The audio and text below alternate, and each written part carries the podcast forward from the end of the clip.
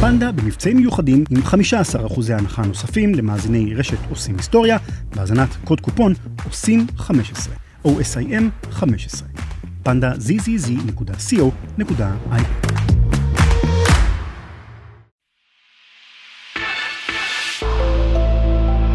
רשת עושים היסטוריה. רשת עושים היסטוריה. רשת עושים היסטוריה.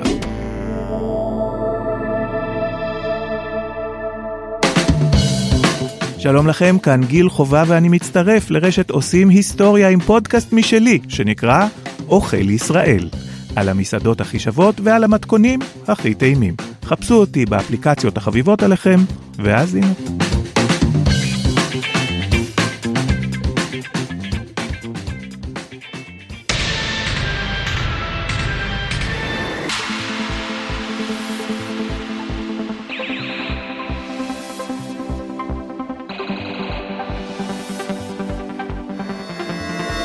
עושים תוכנה.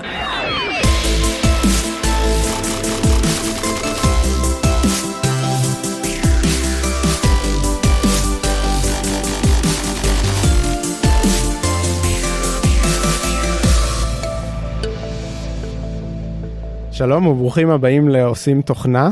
אה, אני עמית בן דור ואיתי בדרך כלל נמצא חן פלדמן אבל הוא לא נמצא פה כי הוא מטייל קצת בחו"ל. אבל יש לנו פה פרק אה, קצת יותר אינטימי ביחד איתי. אה, וכמו שאמרתי בפתיח חזרנו בעצם עם פרק על API כמו שהבטחנו הפרק הראשון ראינו שהיה הד גדול והרבה אנשים האזינו והיה ממש נחמד והנה אנחנו חוזרים עם פרק שני איתנו באולפן נמצא כאן ממי לביא. היי ממי. אהלן. מה שלומך? תענוג לחזור, תמיד כיף. אני שמח, יופי. אז על מה נדבר בפרק? אז באמת uh, הפרק הזה מתחבר, אנחנו שוב מתחברים לנושא של API, בפרק הקודם דיברנו על uh, הרבה נושאים uh, שקשורים לאיך לבנות APIים יותר טובים, וזאת השאלה שננסה לענות עליה גם בפרק הזה. Uh, מה אנחנו עושים לא נכון, איך אנחנו יכולים לבנות APIים יותר טובים, והפעם נתמקד בכמה נושאים אחרים. אז בפרק הקודם דיברנו על uh, response code, על uh, ניהול של גרסאות, uh, טיפול בש, בשגיאות, עקביות, דוקומנטציה ועוד נושאים אחרים ושונים. אם הנושאים האלו מעניינים אתכם, תקפצו חזרה לפרק הראשון ואז תחזרו לכאן. Uh, הפעם אנחנו ננסה לענות באמת על שאלות כמו איזה טעויות אנחנו עושים uh, ב-API בדרך כלל, איזה מדדים uh, אפשר לתת ככה כדי לדעת אם כתבתי את ה-API שלנו נכון, איזה שאלות אני צריך לשאול את עצמי שאני מתכנן API. Uh, ותזכורת חשובה מהפרק האחרון, uh, ממי אני יודע שזו נקודה חשובה. לגמרי. Uh, תזכרו ש-APIים זה מה שאתם מתכננים בעצם לאנשים, אנשים הולכים לצרוך אותם ותנסו לכתוב אותם טוב בצורה נוחה כמו שהייתם כותבים כל user interface אחר. אז על מה נדבר היום? היום אנחנו נדבר על מבנה ה-URL, איך לבנות URL בצורה טובה. אה, אנחנו נדבר על איך לנטר את ה-API שלנו ולזהות אה, מה, מה קורה שם בזמן אמת. אנחנו נדבר קצת על הרשאות, אה, אותנטיקציה, אוטוריזציה, והנושא האחרון שלנו יהיה ה-API Gateway, שזה נושא שראינו בשאלות המאזינים שמאוד אהבתם, וזה נהדר. איתנו אז כמו שאמרתי ממי לביא אז בכמה מילים ממי הוא ארכיטקט תוכנה ויועץ בכיר יש לו ניסיון רב מאוד של מעל 20 שנה בתחום. אה, ואנחנו מאוד שמחים לארח אותו כאן. אה, ממי גם דרך אגב הוציא לאחרונה קורס אה, ארכיטקטורה ביודמי. אני אישית יכול להעיד שזה קורס נהדר ותקפצו ותבדקו אותו. ובואו נתחיל, בואו ניכנס לעניינים. אז אני חושב שיהיה טוב להתחיל עם תזכורת קצרה, מה אתה אומר? מעולה, מעולה, אז בואו נעשה את זה באמת. אוקיי, אז אני חושב שנתחיל מהמושגים ממש הכי בסיסיים, אתם לא יודעים על מה דיברנו עד עכשיו, מה זה API. בואו נתחיל, מה זה API? אז API בבסיס שלו, לפני שבכלל נצלול ל-REST API, API זה בעצם הממשק של המערכת שלנו כלפי חוץ עבור מערכות אחרות. כלומר, כששתי מערכות תוכנה רוצות לדבר אחת עם השנייה, הן עושות את זה באמצעות API. מי שלא מכיר את הראשי תיבות אגב, API, Application Programming Interface, אה, ממשק התכנות של המערכת. אנחנו כבני אדם אנחנו מתקשרים תוכנה באמצעות ממשק משתמש מסכים כפתורים עכברים ודברים כאלה. זאת הדרך ה-API זאת הדרך שבה התוכנות מדברות אחת עם השנייה. אוקיי, ואיך זה מתנהל? מה המבנה של API כזה? או, אז עכשיו אנחנו באמת צוללים ל-API מסוג ספציפי, אנחנו בעצם מדברים על REST API, זה גם ה-API שדיברנו עליו בפרק הקודם, וזה גם מה שנדבר עליו היום. אה, REST API הוא אחד מה-APIים הכי נפוצים היום בעולם, אה, דה פקטו הוא הכי נפוץ, יש טיפה כאלה שמאיימים עליו מהצד, אבל כרגע הוא עדיין באמת הכי פופולרי. אה, ול-REST API יש בדרך כלל שלושה חלקים מאוד מאוד ברורים ומוגדרים אה, לגבי איך שהוא נראה. החלק הראשון זה מה שנקרא HTTP verb, או הפועל של ה-HTTP. מי שמכיר חלק מהפרוטוקול, אז אה, HTTP תמיד מגיע עם איזושהי מילה שאומרת מה מהות הפעולה שאני רוצה לעשות עכשיו. אה, יש רשימה מאוד ארוכה של מילים כאלה, של verbs כאלה, אבל REST בדרך כלל מדבר על ארבע מילים עיקריות, שהם get לשליפת מידע, post להוספת מידע, put לעדכון מידע, ודליט, כמו שאתם בטח יכולים לנחש, למחיקת מידע. אז בעצם זה איזושהי פעולה, אה, איזשהו שביב מידע שאנחנו שולחים, ואנחנו לפי זה אה, בעצם ה-API יודע מה אנחנו רוצים לעשות. בדיוק, ממש ככה. ככה הבקאנד שלנו יודע בעצם איזה סוג פעולה מצופה ממנו לעשות. מעולה. מה החלק. הבא? זהו, החלק הבא זה ה-URL עצמו. זה בעצם הנתיב, ש... אה, שוב, מי שגולש באינטרנט מפעם לפעם, תנסו את זה פעם, זה מגניב. כן. יש, אה, יש בדף דפן את ה-URL, אה, שם למעלה זה בעצם הכתובת של האתר, אז גם ל-API יש כתובת. לכל פעולה ש-API עושה, או לכל ישות ש-API מצביע עליה, יש כתובת, וזה ה-URL. מהמם. אז זה החלק השני. והחלק השלישי שהוא לא תמיד קיים, אבל הרבה פעמים הוא כן, זה הפרמטרים. הרבה פעמים ל-URL בסוף אני משרשר פרמטרים מכל מיני סוגים וכל מיני מטרות. נדבר טיפה בהמשך על מתי כן ומתי לא, אבל הרבה פעמים אנחנו נמצא את זה שם. מעולה. אז זה בעצם מתחבר לנקודה הראשונה שלנו, אה, ובעצם היא איך ה-URL אמור להיראות, אה, מה המבנה של URL. אז אה, מה אתה יכול להגיד לנו על זה? אז קודם כל חשוב לי מאוד מאוד להגיד שהאופן שבו ה-URL שלנו נראה הוא סופר חשוב. אנחנו צריכים לזכור דבר מאוד חשוב שגם הזכרת אותו מקודם ואני אחזור עליו כי זה חשוב. אה, אנחנו מתכננים את ה-API שלנו למפתחים. עכשיו אנחנו צריכים לחשוב על המפתחים האלה בתור לקוחות. וכמו שאנחנו כלקוחות אם אנחנו נבוא לאיזשהו משהו ונשקול להשתמש באיזשהו מוצר ונראה שהוא לא נוח לשימוש אנחנו פשוט נמשיך הלאה. אותו דבר המפתחים כשהם יבואו להשתמש ב-API שלנו ויראו URL שפשוט אי אפשר להבין מה הוא אומר הם פשוט ימשיכו ל-API הבא. וכנראה שיש אה, שיש מערכות שמתחרות בנו וחושפות API משלהם, אז אנחנו כנראה לא יחידים בשוק, אז תמיד אנחנו נרצה שה-API, שה-API שלנו יהיה כמה שיותר קריא, כמה שיותר ברור וכמה שיותר מסביר את עצמו. אה, זה גם אה, מתחבר לאקסיומה מאוד ידועה בעולם התוכנה, שמפתחים ממש ממש לא אוהבים לקרוא תיעוד. כן. אז ברור שחשוב שיהיה תיעוד טוב, ושוב, הרחבנו על זה בפרק הקודם, שווה לשמוע, אבל אה, כל אחד יכול להעיד על עצמו שזה לא האופן שבו הוא מעדיף להעביר את הזמן. נכון, אני לגמרי מזדהה. יפה. בסדר. אז בוא באמת נעבור על החלקים השונים של אה, URL, של API, כן. ונעבור ממש פריט פריט, ונראה מה הדרך הנכונה אה, לעצב אותו ולתכנן אותו. מהמם. אה, אני כבר אומר את ה- את המעבר, את ה- את הרשימה שאני אדבר עליה עכשיו, אני אה, אדגים באמצעות אתר פיקטיבי של אה, אה, אתר מסחר אלקטרוני, הדוגמה שתמיד משתמשים בה, שיש לי אה, מערכת שמנהלת הזמנות ומנהלת פריטים להזמנה, ואנחנו פשוט נבנה ביחד את ה-URL, ככה שהוא יתאים בצורה הכי טובה לאתר הספציפי הזה. מעולה. אז, הדבר הראשון שיש לנו ב-URL, כמובן, זה הדומיינים. עכשיו, אם המערכת היא מערכת אנטרפרייזית פנימית, כנראה שלא בהכרח יש שם דומיינים, יכול להיות שיש שם איזשהו סרבר ניים, לצורך העניין זה לא משנה, אבל יש שם את הדומיין או, או את הסרבר, אחר כך אה, יהיה את הפורט, אם הפורט הוא לא פורט 80 דיפולטי או 443, אז גם יש שם את הפורט. כן. עכשיו, אין יותר מדי מה להגיד על הדומיין, חוץ מנקודה אחת מאוד חשובה, והיא, האם המילה API נמצאת בו. מהמם. לדוגמה, אמ, אני לא זוכר כרגע אם באמזון ספציפית יש להם api.amazon.com, אני חושב שכן, אבל אה, בהרבה מאוד אתרים אנחנו נראה שיש להם דומיין מהסוג הזה. כלומר, כשאני רוצה לפנות אל ה-API שלהם, אז, יהיה, אז השם של הדומיין יהיה api.שם האתר.com. מהמם. אמ, אז זאת החלטה ראשונה שצריך לקבל, האם אנחנו רוצים שזה יהיה שם, כן או לא. אה, אם יש לנו דומיינים, ההמלצה היא כמובן שכן, אנחנו תמיד נרצה שיש שם את ה- את ה-API בהתחלה, ככה אנחנו, ככה המפתח יבין בעצם מול מה הוא עובד. כן. זאת אומרת שהוא לא מדבר עכשיו מול האתר כנראה הראשי ש... בדיוק. של הדומיין, למשל אם זה אמזון, אז uh, באמת שהוא עכשיו מדבר מול ה-API. באמת נכון. הדומיינים, אז uh, למי שלא מכיר, אז למשל אמזון דוט קום ופורט זה גם, יש נקודותיים ואז איזשהו מספר. אם אתם אתם לא כל כך מכירים את התחום, אולי שווה שתחפרו קצת לבד. אז בואו נמשיך, מה, מה החלק הבא? אוקיי, אז נמשיך לחלק הבא. הדבר הבא, אם הדומיין שלנו או הסרברנם שלנו לא כוללים את המילה API, אז עכשיו תבוא המילה API.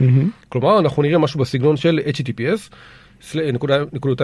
הדומיינים סלש API. למה? שוב, בדיוק כמו שאמרת מקודם, אנחנו רוצים להבהיר למפתח שמשתמש ב-API שלנו, שזה המקום של ה-API. שהוא לא הגיע בטעות לאתר אינטרנט ופתאום יקבל דפי HTML או JavaScript או CSS או כל מיני דברים כאלה, הוא כרגע עובד מול ה-API. אוקיי. אז זה הדבר הבא. Uh, הדבר שיבוא אחרי API, uh, ופה אני טיפה מחזיר אותנו לדיון שהיה לנו בפרק הקודם על כל הסיפור של הניהול גרסאות, ואני ככה אזכיר במשפט אחד שאנחנו uh, דיברנו על זה שיש שלושה מקומות שבהם אנחנו יכולים לשים את גרסת ה-API. דיברנו על uh, header, דיברנו על query string ודיברנו על URL. Uh, אמרנו אז שהגישה של ההדר היא כנראה הגישה הטובה יותר מבחינת uh, ה- ה- ה- הנקיות של ה-API, אבל גם אמרנו שרוב הארגונים שמים את זה ב-URL, ולכן זה יהיה המקום שבו אנחנו נשים את זה. כלומר, עד עכשיו אנחנו נמצאים ב-HTTPS, ומעכשיו אני אוותר על ה-HTTPS כי זה ברור לכולם, אה, domain name סלש API סלש V1, אם זה הגרסה הראשונה, או V2, או כל דבר אחר, אה, אבל זה המקום שבו זה יגיע. אה, חשוב לומר שיש גם אה, APIים שלא לא מכריחים לשים את ה- את ה-V1, אלא הם מגדירים איזושהי גרסה שהיא גרסת הדיפולט, ואם לא ציינתי שום גרסה, אז הוא יודע לעשות ראוטינג או הפנייה לגרסת ה-API שהוא החליט שהיא הדיפולטית. בדרך כלל אותה גרסה הכי מאוחרת. אוקיי. הדבר הבא שיבוא לנו ב-URL זה ה-entity, בעצם הישות שעליה אנחנו עובדים. עכשיו, אם למשל אנחנו מדברים, אמרתי, על אתר מסחר אלקטרוני, בואו נניח שאני רוצה אה, איזשהו API שמה שהוא עושה, הוא מביא לי רשימה של פריטים בהזמנה מסוימת. אז הדבר שיבוא כאן זה orders, זה השם של הישות שבה אה, אני מתעסק. או אוקיי. ישות האב, עוד מעט נדבר על, על כמה סוגים של אה, ישויות. בהקשר הזה אה, חשוב מאוד להדגיש איזושהי נקודה שמתפספת בהמון המון ארגונים. URL של REST API מכיל אך ורק שמות עצם, הוא לא מכיל פעלים. אוקיי. אתה יכול לתת איזושהי דוגמה? אה, דוגמה שלילית, יותר מדי לצערי, יצא לי להתקל בהרבה, אבל יצא לי לא מזמן לעשות איזשהו review על איזשהו אה, API אה, איפשהו, והיה שם איזשהו API שהיה צריך להביא רשימה של אה, משתמשים, להחזיר את רשימת המשתמשים עם פרמטרים כאלה ואחרים, וה-URL, אחרי שהיה שם את ה-API/version 1, הדבר הבא שהיה זה get users. עכשיו, get users זה לא משהו ששמים ב-API, כי ה-get, אני מזכיר לכולם, ה-get נמצא כבר בהתחלה.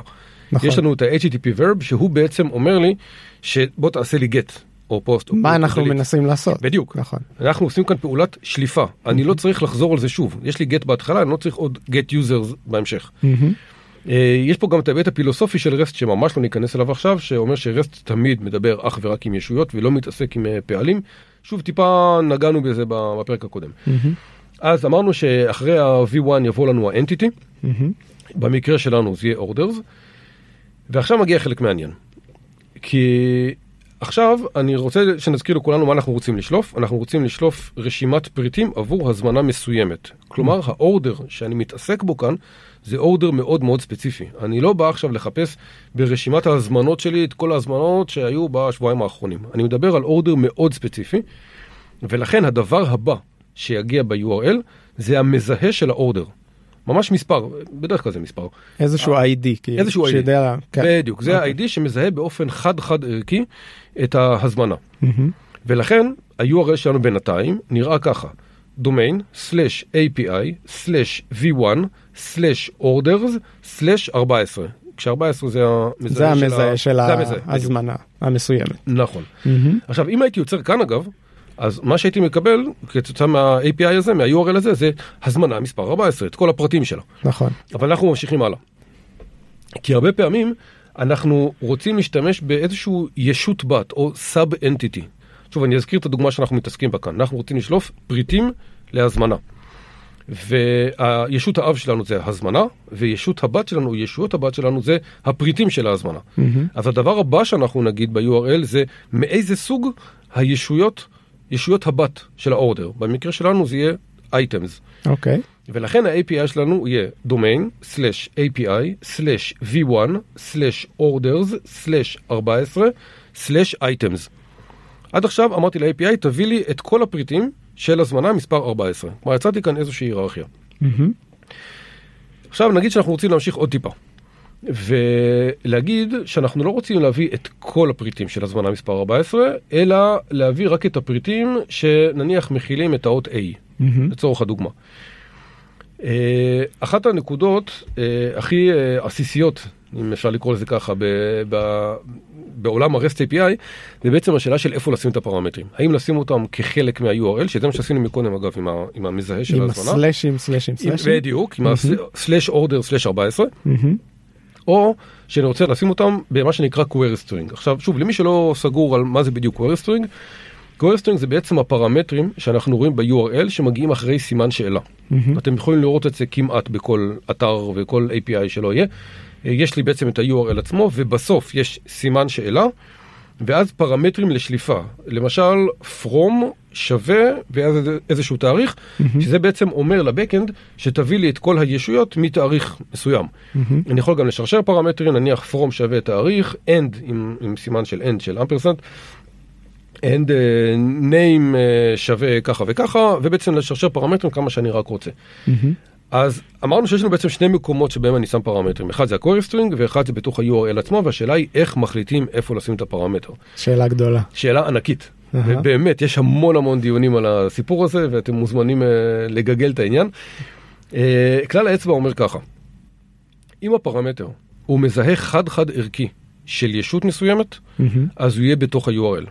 אוקיי. כלומר, בדוגמה שאנחנו אמרנו שיש לנו order/14, אז יש לנו הזמנה אחת שהיא מספר 14, ולמעשה ה-14 מזהה לי את ההזמנה. אם הפרמטרים מצד שני הם פרמטרים שהם לא חד-חד ערכי, או לא יודע איך אומרים את זה ברבים, חד ערכיים או חד- משהו. חד חד ערכיים. חד חד ערכיים, אוקיי. אז אם הפרמטרים הם לא חד חד ערכיים לישות שאני מתעסק בה.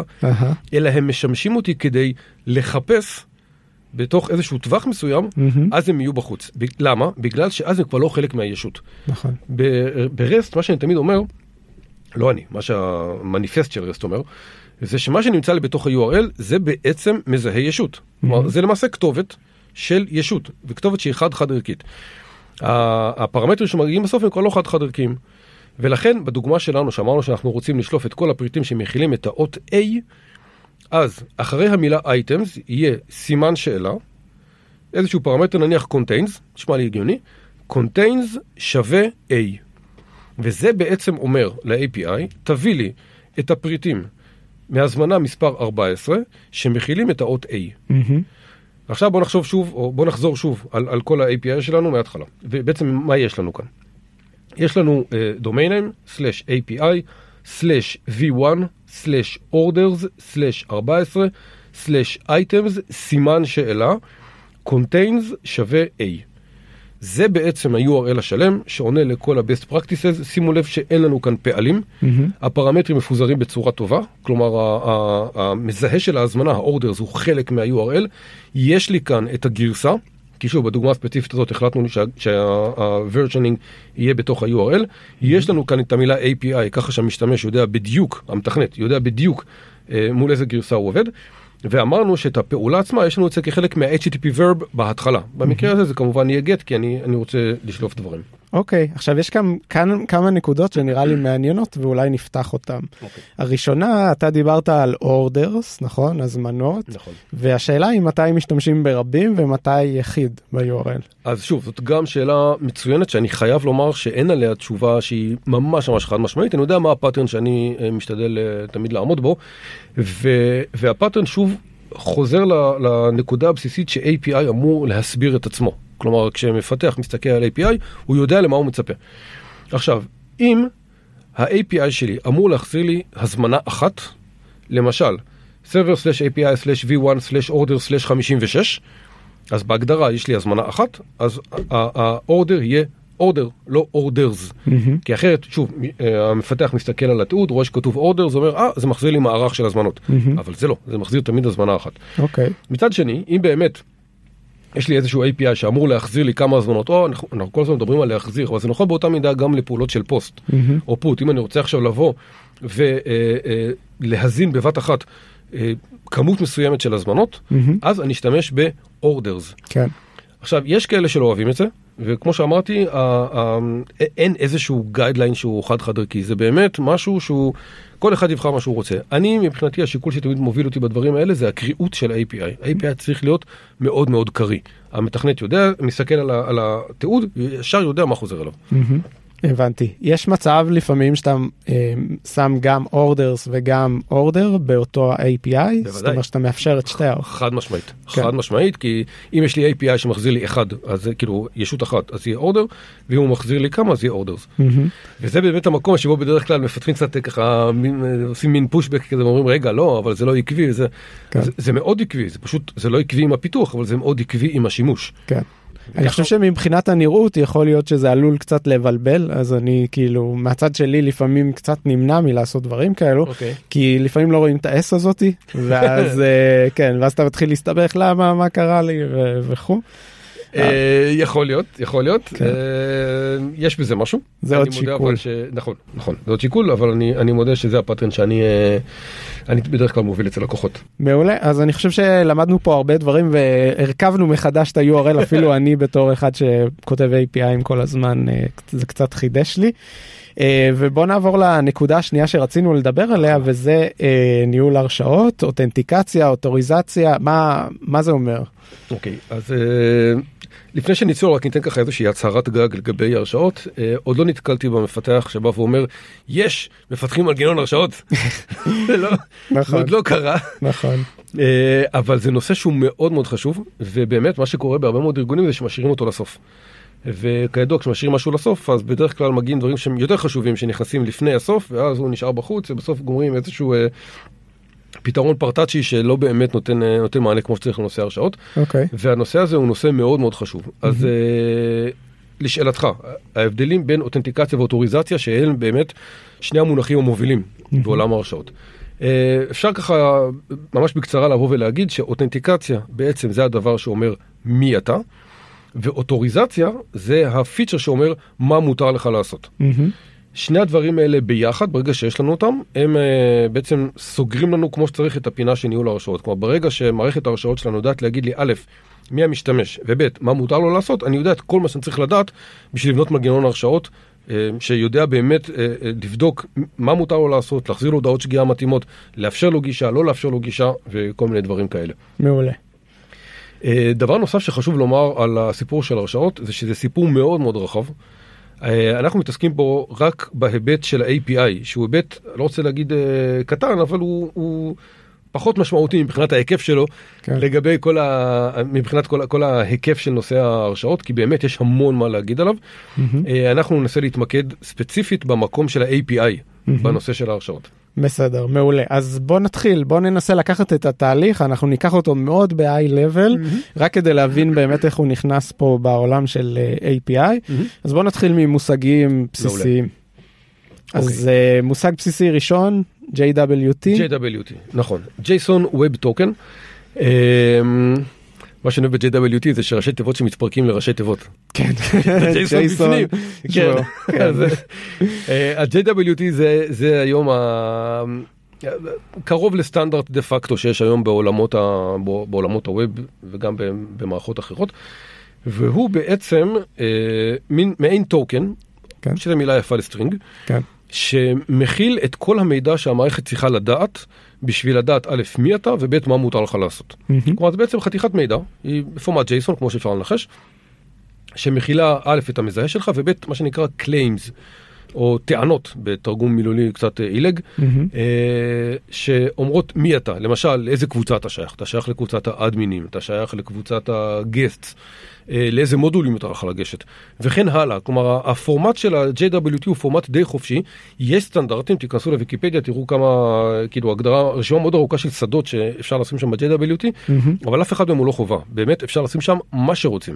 אוקיי וכל מערכת יוכל להחליט לעצמה איזה מידע אה, היא רוצה שיהיה שם. עכשיו הרעיון הוא שכשאני ניגש ל-API, או כשמפתח ניגש ל-API, הוא מוסר את ה-JWT ל-API, מהמם. שמעביר אותו בתורו אל ה-Backend, וה-Backend פותח את ה-JWT, רואה מה כתוב שם, ויודע להגיד מה מותר לך ומה אסור לך לעשות. אוקיי סוג של מפתח כזה.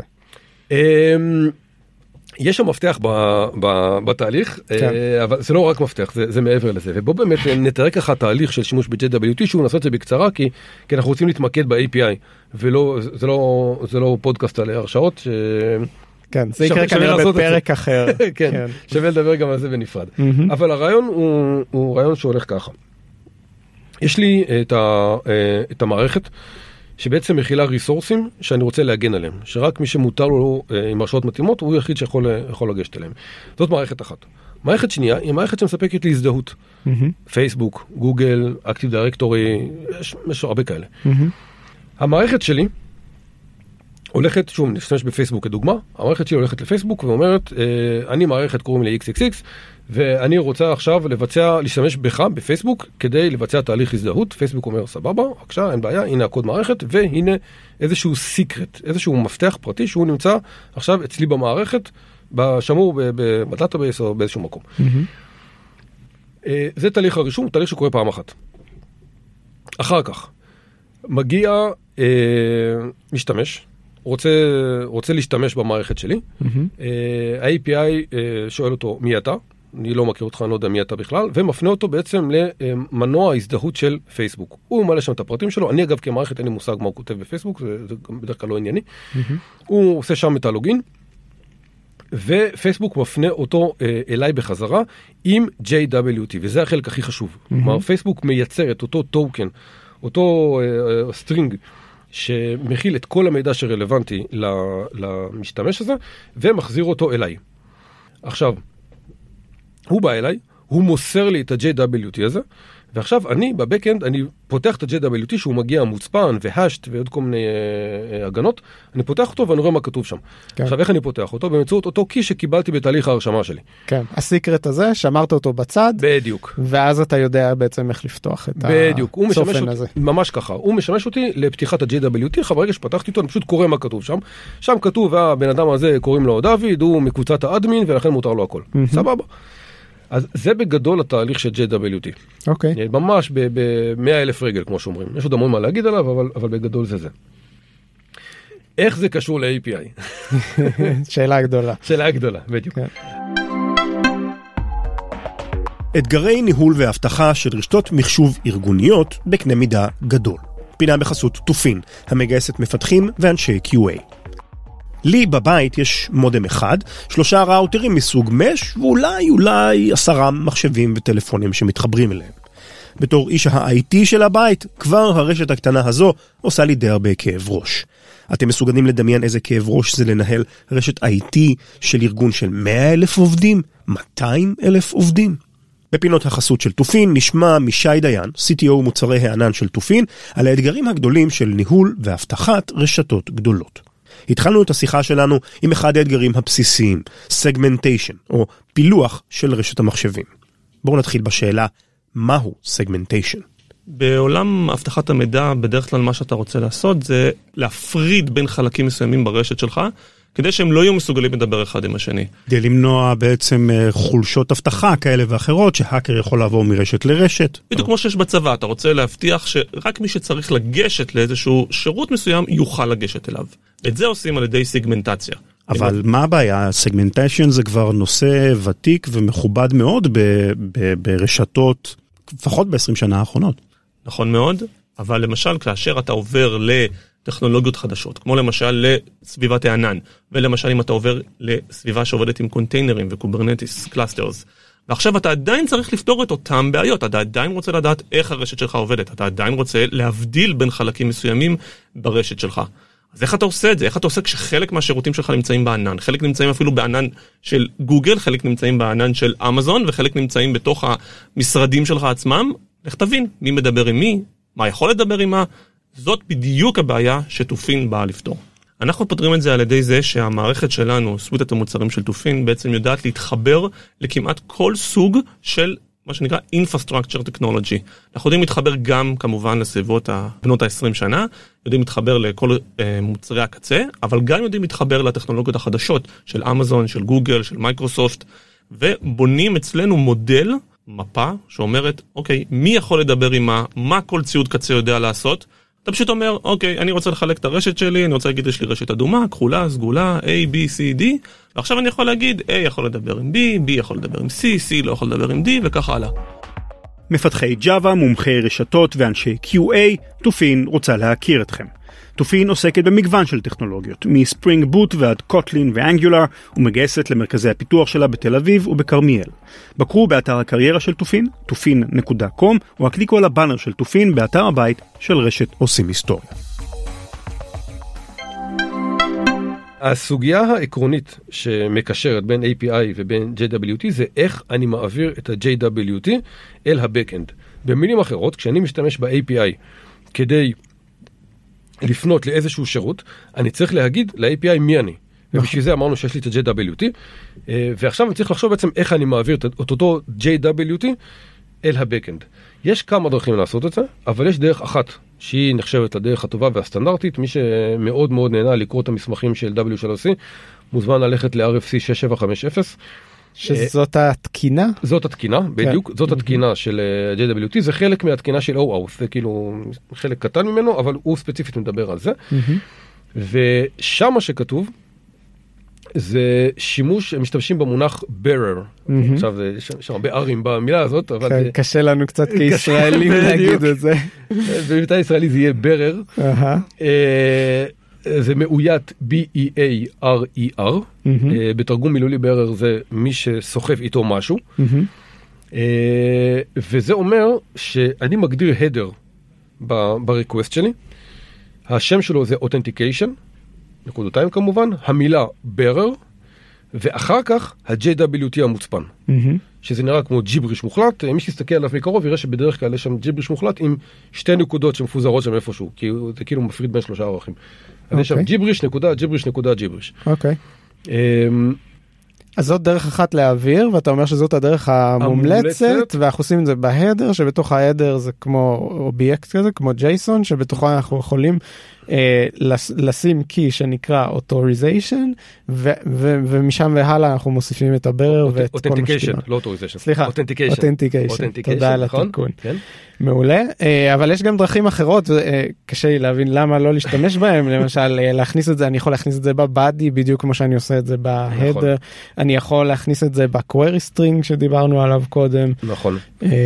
למה לא להשתמש בדרך כזאת? לא משתמשים בדרך הזאת בגלל שבאמת ה header הזה, זה המקום הנכון, כשאנחנו מסתכלים על חלקים של request, אז למה שיש ב header יש הגדרה מאוד מאוד ברורה, זה סוג של metadata על ה request. עכשיו, הגדרה של מי המשתמש זה האם אימא של הגדרה של metadata, זה באמת metadata. Mm-hmm. מתי אנחנו כן נרצה לשים את זה במקומות אחרים? למשל, כשה request הוא request לוידאו או multipart או משהו בסגנון הזה, כלומר זה לא request סטנדרטי של request response, ובמקומות כאלה לא תמיד אני יכול להשתמש בהדרים. כי ה request בכלל בנוי בצורה שונה, ואז אני אשים את זה באמת, כמו שאמרת, או ב body או ב query parameters, אבל שוב, זה באמת מקרי קצה. ואני מציע לא לבדוק את זה בכלל. כלומר, mm-hmm. לכו על ה header אם אתם, אה, כלומר, עבור כל ה-API של ברירת המחדל שלכם, עבור מקרי קצה סופר קיצוניים, תחשבו על דברים אחרים, אבל באמת עדיף שלא. מעולה, וזה מתחבר לנו למה שדיברנו על אה, סטנדרטיזציה. אם אתם אה, בפרק הקודם גם דיברנו על קונסיסטנטיות, אז פה כאילו גם קונסיסטנטיות לעולם הכללי, אם רוב ה-APIים ככה מקבלים את הטוקן שלהם, אז גם אתם כדאי שתעשו ככה, זה נכון. יקל זה... על האחרים גם. ממש ממש ככה. מעולה אז uh, זה היה באמת uh, בככה כמה דקות קצרות uh, קפיצה על הנושא הזה ואנחנו נקפוץ לנושא הבא שלנו לנקודה השלישית שהבטחנו לדבר עליה והיא ניטור ואנליטיקות. uh, אני מקווה שזאת נקודה שאולי קצת תחדש לכם אז אז למה אנחנו צריכים ניטור ומה זה בעצם איך זה אוקיי. עובד. אז כדי להבין באמת את הצורך בניטור אנחנו צריכים קצת ללכת צעד אחורה ולהבין טיפה איפה נמצא היום עולם ה-API באופן כללי היום. המגמה השלטת בארכיטקטורת התוכנה זה מגמת ה microservices שוב לא ניכנס לעומק של מה זה אומר. כן, היה לנו פרק שדיברנו על זה קצת אתם יכולים לקפוץ לשם גם. מוזמנים ממש. אה, אחד מה side effect של microservices זה שיש שם הרבה מאוד API'ים. יש לי הרבה מאוד סרוויסים כל אחד חושף את ה-API שלו ואני מקבל באמת אה, יער של API'ים.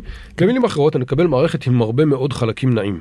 כן. עכשיו, להבין מה קורה במערכת כזאת, מה עובד, מה לא עובד, מה למעלה, מה למטה, מה פתאום נהיה לי איטי, אה, מה בכלל קרס לגמרי, אני צריך להרים איזשהו מערך ניטור. כי לנטר מערכת שמערכת דסקטופית, איזה נוטפד או משהו כזה, זה בסדר, זה די פשוט, או שאני רואה את זה או שאני לא רואה את זה, אבל מערכת שבאמת יש לה הרבה מאוד חלקים נעים שאני לא רואה אותם בכלל, כי הם מפוזרים על פני אה, שרתים שונים, בחוות שונות, לפעמים על פני יבשות שונות, למי שמשתמש בענן בצורה יעילה, זה ממש ממש מסובך.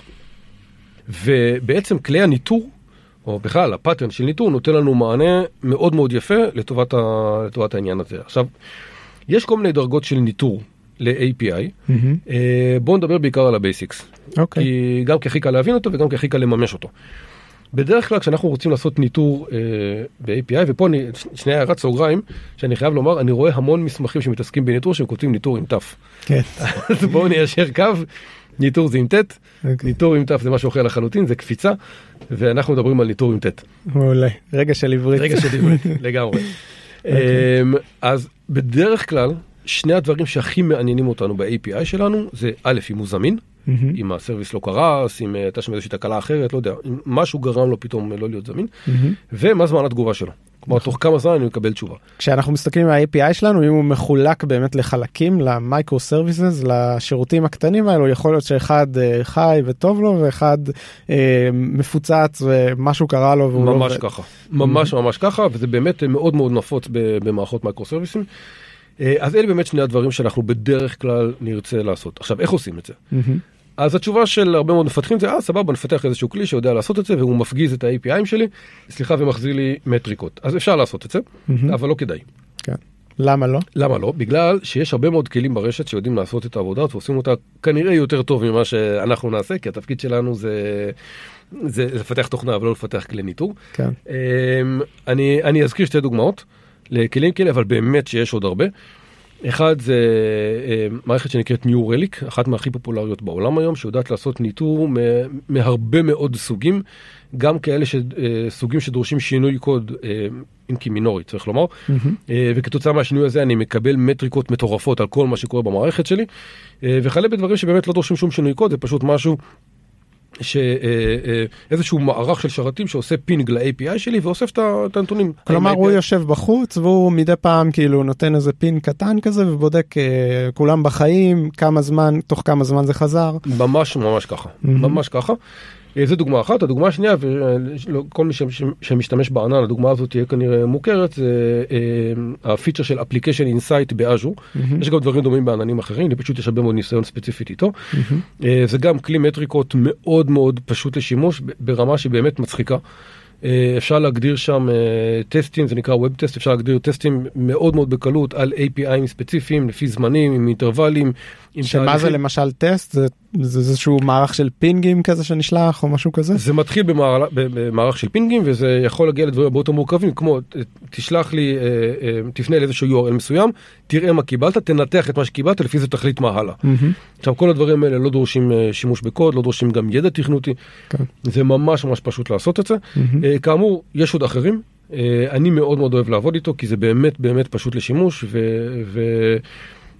גם, גם כ, כמשתמש לקבל את המיילים שאומרים שים לב יש לך עכשיו בעיה באתר אגב האתר האישי שלי מנוטר ככה עם, אה, עם App Insight מהמם. אז כל פעם שאני מקבל מייל מ App Insight ככה אני מחסיר פעימה כי זה אומר שיש בעיה. אה, יותר מדי אה, מבקרים בבלוג שלך כנראה. שאלה יהיו הבעיות. כן.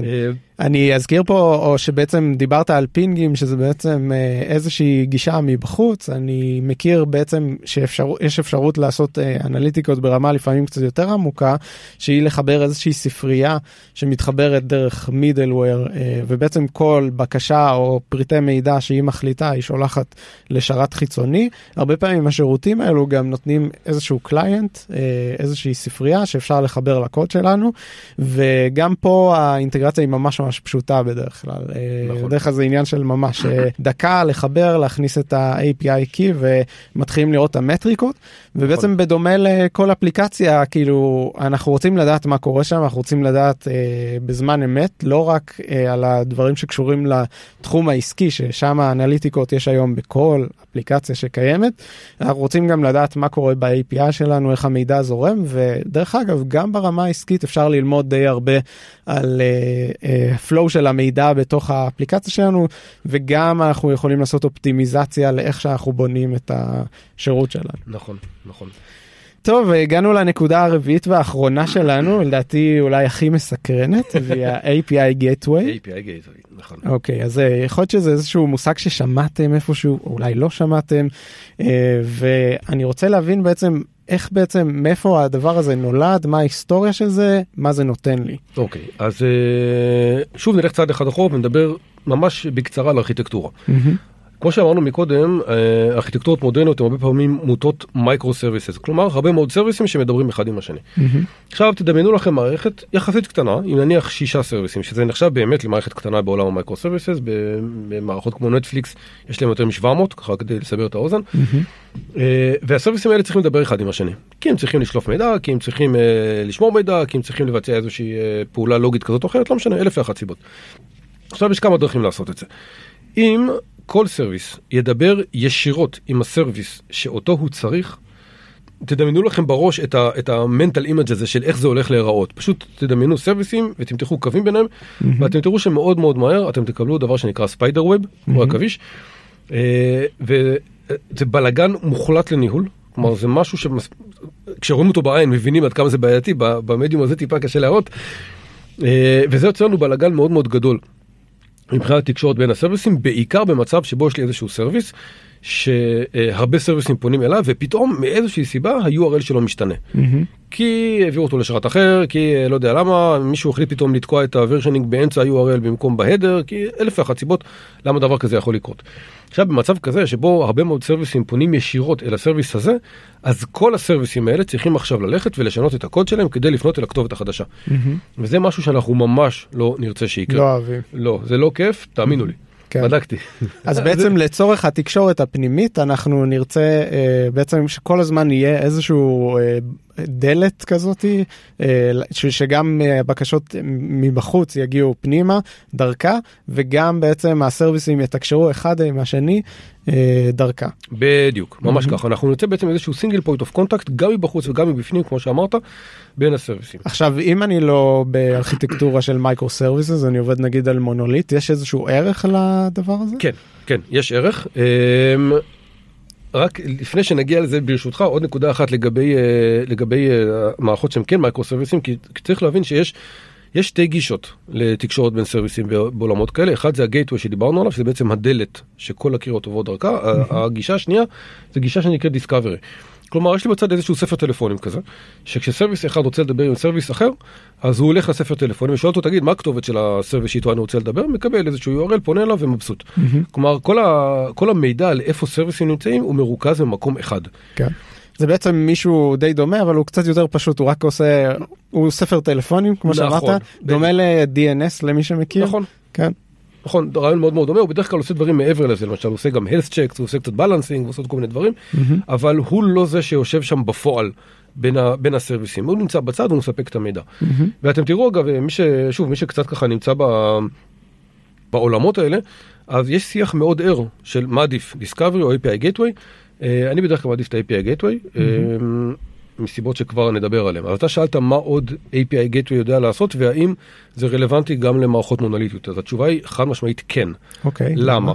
בגלל שברגע שיש לי כבר איזשהו API Gateway שיושב מעל ה-API שלי, אז גם עם הראוטינג שהוא עושה, כלומר ההפניה לסרוויסים השונים, זה קצת אה, אה, אה, מועט, כי אין לי יותר מדי סרוויסים, אז רוב ה-API Gateways יודעים לתת עוד הרבה מאוד דברים אחרים, ש, שאחרת אני צריך לטפל בהם, אני כמפתח ה-API שלי. למשל, API Gateway הרבה פעמים יודע לסגור לי את הפינה של ההרשאות, דיברנו מקודם על זה שצריך להפנות לאיזשהו אה, אה, מערכת הזדהות ולקבל את ה-JWT ולהעביר אותו הלאה וכל מיני דברים כאלה.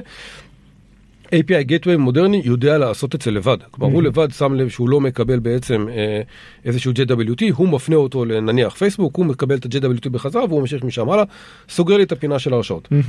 דבר נוסף למשל זה ניהול של קווטות. למי שמכיר את הדברים האלה, הרבה פעמים אה, אתרים, טוויטר למשל, דוגמה די מובהקת, אה, אני יכול להשתמש ב-API בכמות מסוימת. עד X פניות לשעה, ליום, לחודש, לא משנה, איזשהו מדד. כן. מישהו צריך לנהל את זה. כן. כלומר, אני צריך להחזיק את המידע הזה איפשהו ולדעת להגיד למשתמש הזה, תקשיב, אתה סיימת את הקווטה שלך. API Gateway בדרך כלל יודע לעשות את זה. Rate limit, כן. אם, אם ה-Backend שלי יודע לעמוד בעד uh, 100 פניות לשנייה, ועכשיו מגיעה הפנייה ה-101, אז ה-API Gateway הוא זה שיודע לבוא ולהגיד, רגע בוא תחכה, אה, תנסה שוב עוד כמה שניות. ואיך אני מגדיר לו בעצם את, ה, את, את המספר הזה? אז כמעט לכל, יכול להיות שאפילו לכל ה-API Gateway, האמת, אה, פשוט לא מכיר את כולם, אז אני לא רוצה להכליל, אבל כמעט לכל ה-API Gateway יש פורטל מאוד מאוד נוח לשימוש, ששם, שוב, בלי שום ידע בתכנות, פשוט נכנסים לסקשן המתאים בקונפיגורציה וקובעים שם איזה... שזה לפי. אולי בדיקת עומס שעשיתי, כאילו. לואו טסט, וכן, ואני יודע. ודרך אגב, אלו שני מושגים שהם קצת דומים, אבל צריך להפריד ביניהם, הקווטה והרייט לימיט, שכאילו, הרייט לימיט בא רק לטפל בנושא של אה, של עומס. אה, והקווטה זה משהו שהוא קצת יותר ברמה של החלטה ביזנסית של.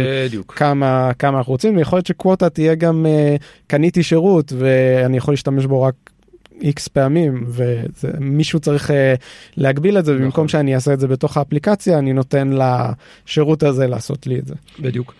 Uh, API Gateways בדרך כלל יודעים לעשות עוד כל מיני דברים, למשל לעשות publish ו-unpublish ל-API שלי, כמו אני בניתי API חדש, אני אומר ל-API Gateway, הנה זה ה-API שלי, תעשה לו publish, ומאותו רגע אז צרכנים חיצוניים יכולים להשתמש בו. אני יכול גם לעשות לו unpublish, ואז הוא הופך להיות לא זמין, אני יכול גם לסמן אותו כ-deprecated, ואז ה-API Gateway אומר, אתה יכול להשתמש ב-API הזה, תדע שהוא מגניב. ותעבור לאחד אחר. Uh, הסיפור של ה versioning גם שם הוא יודע לטפל בזה כלומר הוא יודע לראות איזה version uh, התבקש ולעשות routing לגרסה המתאימה כמובן logging וניטור אולי הדבר הכי חשוב תחשבו שכל התנועה למערכת שלנו עובר דרך ה-API Gate זאת אומרת שהוא צובר המון המון מידע לגבי מה ש... מה שקורה במערכת וזה מידע שבהחלט אפשר להשתמש בו. אה, פיצ'ר נוסף של, אה, שאנחנו רואים בהרבה מאוד API Gateway זה דבר שנקרא SSL Offloading, שזה אומר בעצם שהוא חושף את ה-API שלו עם HTTPS, כמובן כמו שצריך לקרות, אבל once אה, הגעתי אליו, הוא מפנה ל-API שלנו בלי SSL, ב-HTTP רגיל. למה? כדי לחסוך בביצועים. אז זה גם דבר ש, שקורה הרבה. טוב זה נשמע כמו ממש המון פיצ'רים שהם גם כנראה חוזרים אצל כולם כמעט אה, ונשמע שהם אה, אה, ממש שימושיים ויכולים לעזור לנו אני מקווה שהמאזינים עכשיו נחשפו לדברים חדשים שאולי יחסכו להם לעשות את זה לבד שזה ממש מגניב עכשיו אני רוצה שרגע נדבר על איזה סביבות של API Gateway שונות יש בעננים המוכרים. אה, האם יש אה, אה, איזשהו פתרון און פרמיס שונה שאפשר לעשות איתו משהו? אז בהחלט כן. כל, ה, כל העננים הגדולים, או שלושת העננים הגדולים, מציעים היום API Gateway בכינוי כזה או אחר.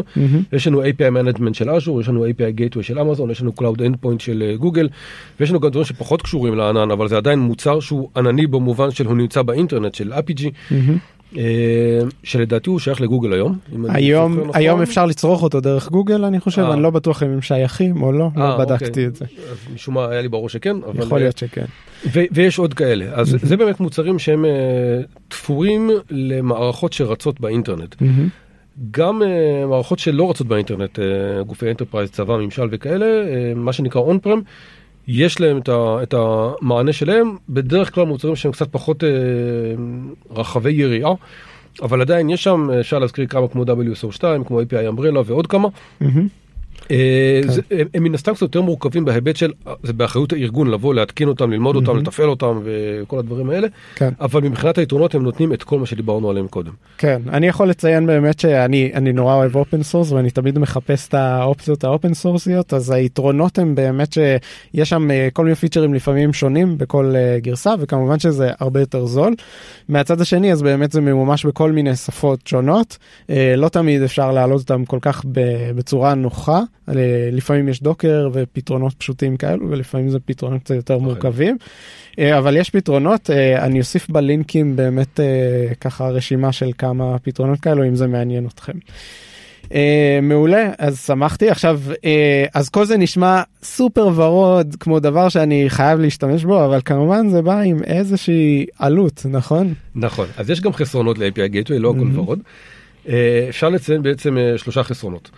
החיסרון הראשון הוספתי latency כלומר זה בעצם עוד תחנה בדרך אל ה-API מה שאומר שבהגדרה חוקי הפיזיקה חלים גם שם זה אומר שהוספתי עוד קצת זמן ביצוע. כי אה, בעצם הבקשות קופצות פה כל פעם גם בפנים וגם מבחוץ קופצות. זה מה שנקרא network hop. הוספתי עוד hop בדרך. אז ברור שזה לוקח קצת זמן, שוב זה בדרך כלל נמדד ב milliseconds, אבל עדיין, למי שהוא מאוד מאוד רגיש לדברים האלה, חשוב לדעת שזה קיים. הדבר השני זה עלויות, הדברים האלה עולים כסף, כמובן, כמו שציינת, יש גם חלופות open source שהן חינמיות, אבל המוצרים ה- ה- המסחריים הגדולים הם מטבע הדברים עולים כסף. כן. והדבר השלישי זה מורכבות, כי לקחת מוצר כזה וללמוד אותו, ובמקרים מסוימים גם לקמפל ו- ו- ולבנות ולהתקין, זה דבר שלוקח זמן. וזה עוד איזושהי סוג של, לא, לא רוצה לקרוא לזה נקודת כשל, אבל עוד תחנה של מורכבות בדרך אל האפליקציה השלמה, ויש מקומות שלא רוצים לממש את המורכבות הזאת, והם מעדיפים לחיות עם, עם מה שיש. הבנתי. אה, נכון, ויש עוד נקודה רביעית שהיא בעצם מתחברת לשלישית שהיא תלות בעצם. ברגע שאנחנו מתחילים להשתמש וכבר למדנו והשקענו, אז אנחנו רוצים לעבור ענן, אנחנו קצת בבעיה.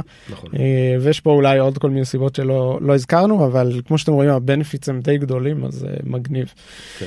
מה לדעתך העתיד ככה בתחום הזה של הגייטווי? האם כולם עכשיו ישתמשו ב- בגייטווי לדעתך, או אולי בכלל בדיסקאברי? או... ה- המגמה הדי בולטת בשוק היום זה באמת לעבור לגייטווי. Uh, אני לא יודע להגיד אם כולם ישתמשו, כי בטוח יש כאלה שלא, אבל היתרונות שגייטווי נותן הם באמת באמת טובים. אני ראיתי מערכות שמימשו API גייטווי בענן במקרה הזה, אבל זה לא, לא כזה משנה. וזה uh, חסך זמן פיתוח אמיתי ל-API של המפתחים, כי פתאום הם צריכים להתעסק אך ורק בביזנס לוג'יק שלהם, לא מתעסקים בכל ה, מה שנקרא cross-cutting concerns, כלומר דברים שהם יותר רוחביים, שהם לא עסקיים, שהם יותר טכניים, כמו versioning, monitoring, logging, אני בכלל לא נכנס לקבוצות עברית לימיט, שזה אפילו, לממש דבר כזה זה לא כזה פשוט, זה צריך, צריך להפעיל את הראש, ו, ואנחנו לא אוהבים לעשות את זה כל כך. והגייטווי באמת מוריד, אה, מוריד שכבה מאוד מאוד רצינית של סיבוכיות. אז בהחלט השתמשו בזה יותר ויותר, בטח ובטח כשזה באמת נהיה כל כך זמין בשנים האחרונות. זה באמת נורא פשוט להשתמש בזה. כמה קליקים, למלא כמה ערכים וזהו. אז אני מאמין שאנחנו בהחלט נראה אחוז אה, גבוה שם. טוב, אז עברנו על כל הנקודות שרצינו לדבר, אני חושב שהיה פה הרבה דברים מעניינים ומלמדים. בוא נעבור לשאלות מאזינים, מה אתה אומר ממי? יאללה. בסדר, אז אנחנו, האמת שאנחנו כיסינו די הרבה מהשאלות ששאלתם אותנו, שאלתם מלא שאלות, זה היה ממש כיף. שאלה ספציפית שרציתי להעלות פה, שאלה של נדב גרינברג. הוא כתב, אם לא מדובר ב-API שנותן שירות ללקוחות אה, אה, פנימי, האם יש יתרונות לעבודה עם סוקט אל מול בקשות של HTTP? אז תוכל לענות לנו על זה? מאיר? כן, אוקיי, שאלה מצוינת. אה, קודם כל ניתן ככה שתי מילים על מה זה אומר לעבוד עם socket. בעצם הרעיון של עבודה עם socket, אה, לעומת בקשת HTTP, זה שיש לי תקשורת פתוחה וקבועה בין ה client ובין השרת. היתרון של עבודה כזאת הוא כמובן ברור, שיש לי בעצם מה שנקרא תקשורת דופלקס, כלומר התוכן יכול לעבוד, יכול לעבור, סליחה, בשני הכיוונים. בעוד שב-HTTP זה רק פנייה מה client אל ה server, ב socket זה גם יכול לעבוד בכיוון ההפוך. כלומר, ה server יכול לשלוח התראות או הודעות או לא, נוטיפיקציות מסוג כזה או אחר אל ה client. אז זה ככה מה זה socket. עכשיו, העמדה שלי לגבי זה, זה שבדרך כלל עדיף להחליט על סטנדרט אחד ולהיצמד אליו. כי זה נכון שיש יתרונות לעבודה עם socket בהשוואה של אה, אחד לאחד אל מול HTTP, אבל את רוב הדברים ש socket נותן אפשר היום לממש גם בצורות אחרות. אם נדבר ספציפית על הסיפור של push notification, אפשר לממש את זה באמצעות אה, ספריות כמו SignalR או Socket.IO או דברים דומים לזה.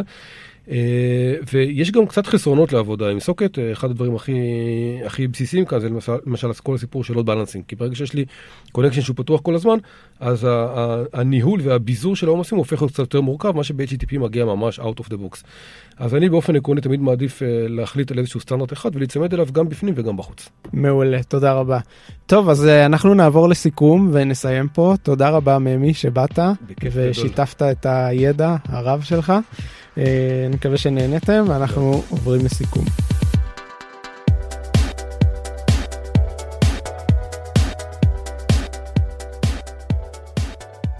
טוב, אז אני חושב שהיה לנו פרק נהדר, למדנו איך לבנות API ים, קצת אה, נכנסנו ל insights של באמת אה, מה המבנה של ה-URL, אה, איך לבחור את הדברים אה, ברמה כזאת קצת מדעית, ואני מקווה שתשתמשו בזה בהמשך. זה יעזור ל-APIים שלכם להיות יותר פשוטים ויותר מובנים. דיברנו על ניטור, דיברנו על אה, אותנטיקציה ואוטוריזציה. אני חושב שיש פה אה, מצד אחד גם אה, הבנה יותר עמוקה של API, בעצם הדברים שדיברנו בתחילת הפרק, ואחר כך שירותים שכדאי שתשתמשו בהם, זה יעזור לכם. אה, ניטור ו-API Gateway, אני מקווה שחידשנו לכם. וזהו, עד כאן אה, עושים תוכנה, אני עמית בנדור, חן פלדמן בדרך כלל איתי, אבל כרגע הוא בחו"ל, אה, בטן גב כנראה. אה, תודה לצוות אה, של רשת עושים היסטוריה, לאיתמר סוויסה, עורך התוכנית, רן לוי, העורך הראשי, ודני תימור, המנהל העסקי. נתראה בפרק הבא, ביי.